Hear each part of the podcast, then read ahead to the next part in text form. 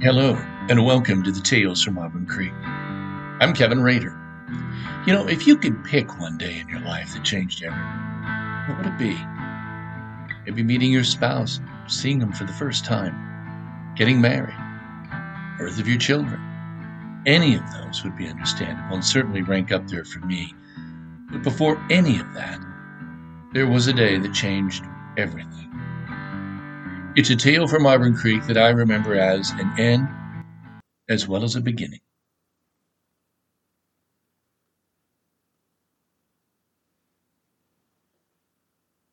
It is always hard to say that one day was the most traumatic day of your life. For me, there were so many. I think back to the days I would sit by my mother and try to talk to her. I would try to break through the spell that had such a strong grip on her reality. Occasionally our eyes would lock, and I thought that I would be able to pull her out of the abyss in which she was living, back to us. And then I realized that maybe there just wasn't enough in this life to bring her back. Maybe I wasn't enough to bring her back. To be truthful, I was never sure from one day to the next if I wanted to be there either. But on this day, it was all about to change. It would be as JFK described in his inaugural address as an end as well as a beginning.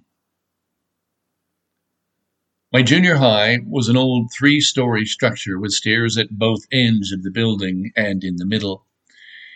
It was early in the school day when I noticed I was having trouble going up and down those stairs, so I went to see the school nurse. I think you should go home, she told me. If it's still bothering you tomorrow, you should go see the doctor. I thanked her and started my eight block trek toward home. This is where most children would call their parents to come get them, but that just never crossed my mind. After all, if I needed anything, I always knew I was the one who would have to do it clothes, dental work, whatever it was. But by the time I got home, I could tell something was clearly wrong. As soon as I walked through the front door, I collapsed onto the couch. I didn't know it at the time, but I was having an appendicitis attack. And somewhere during that day, at home, alone, it burst. Hours later, after school had ended, in the early evening, I could see the day going on normal all around me. I could see my brothers and my stepfather, which meant it was early evening as he was home from work.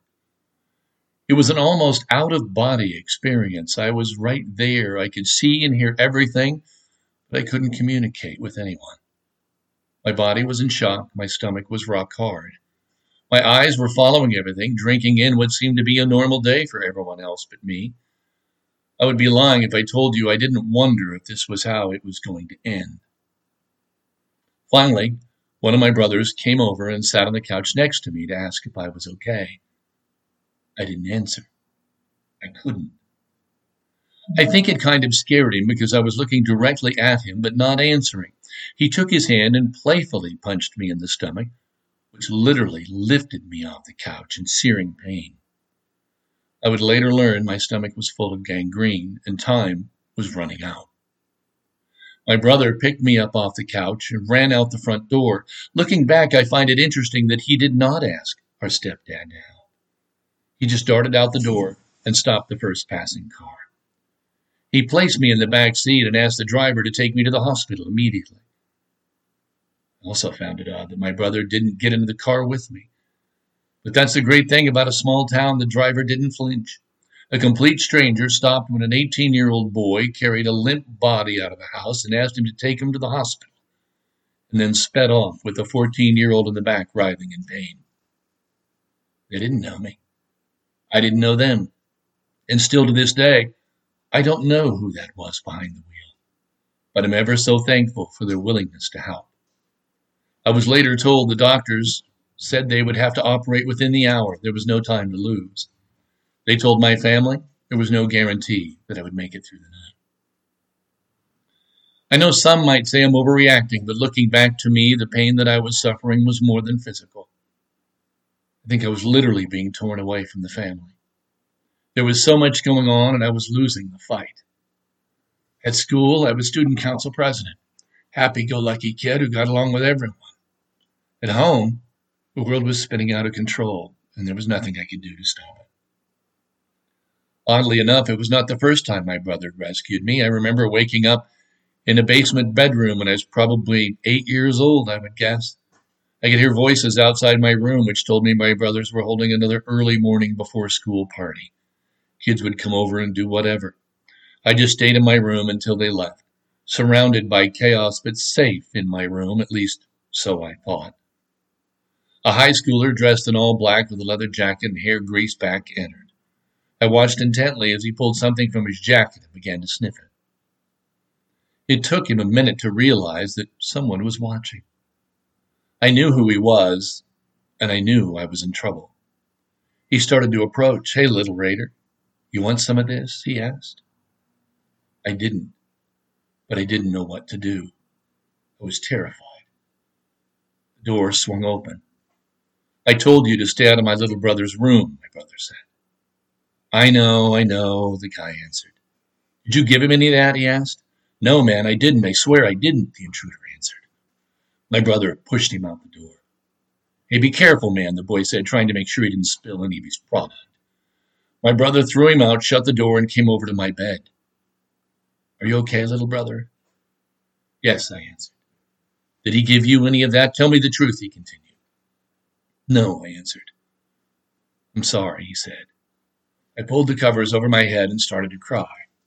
I didn't know what was going on, but I knew I didn't want any part of it. He saved me from a situation he had put me in the middle of in the first place. I wanted to hide from the world, and at this point, all I had to protect me was a blanket. I would remain in the hospital for almost a month. I think the doctors knew I needed more time to recover than most because there would be no observation when I got home.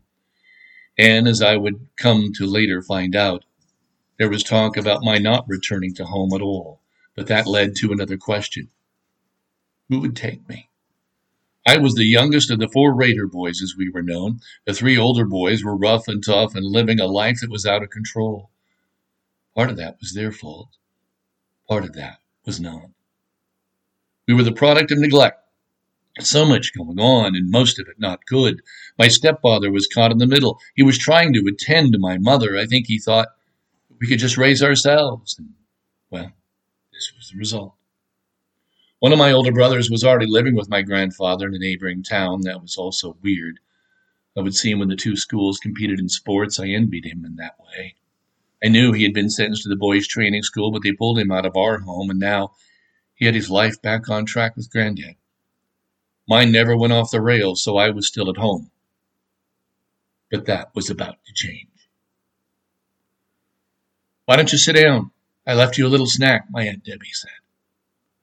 I was now a sophomore in high school, had just returned to her house after school to see something I'd never seen before. A snack was waiting for me. No one had ever laid one out or asked how the day was. She was the youngest sister of my birth father. In fact, she was so much younger, she was almost my oldest brother's age. When I was released from the hospital, she took me in. It remains one of the greatest selfless acts of love in my life. Everything was about to change for me in so many ways, but this was the first step, the foundation from which I could build.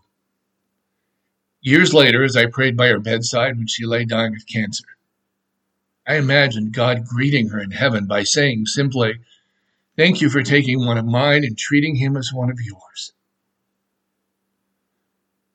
I can't imagine what her older brother, my father, Sonny, said as he embraced her. But someday I will. Looking back, it was a new beginning. So much in my life was about to change. God had fed me, but he was about to teach me how to fish. And that would change everything.